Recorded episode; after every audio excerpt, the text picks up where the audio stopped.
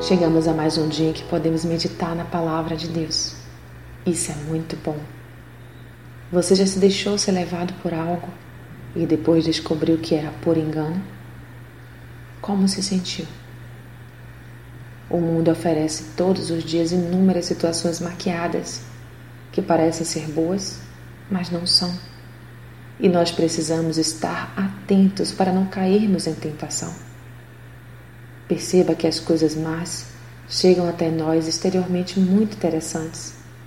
Claro, e nós seríamos atraídos por coisas que não nos chamassem atenção. Por isso, cuidado.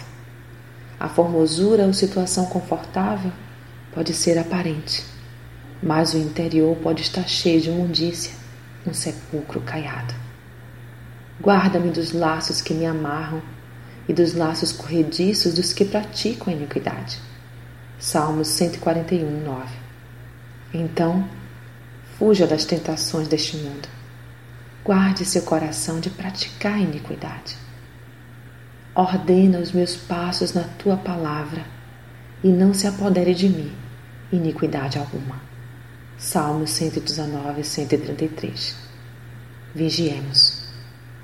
Sou Sayonara Marques minha página no Facebook Despertar Espiritual Diário. Fique na paz de Deus.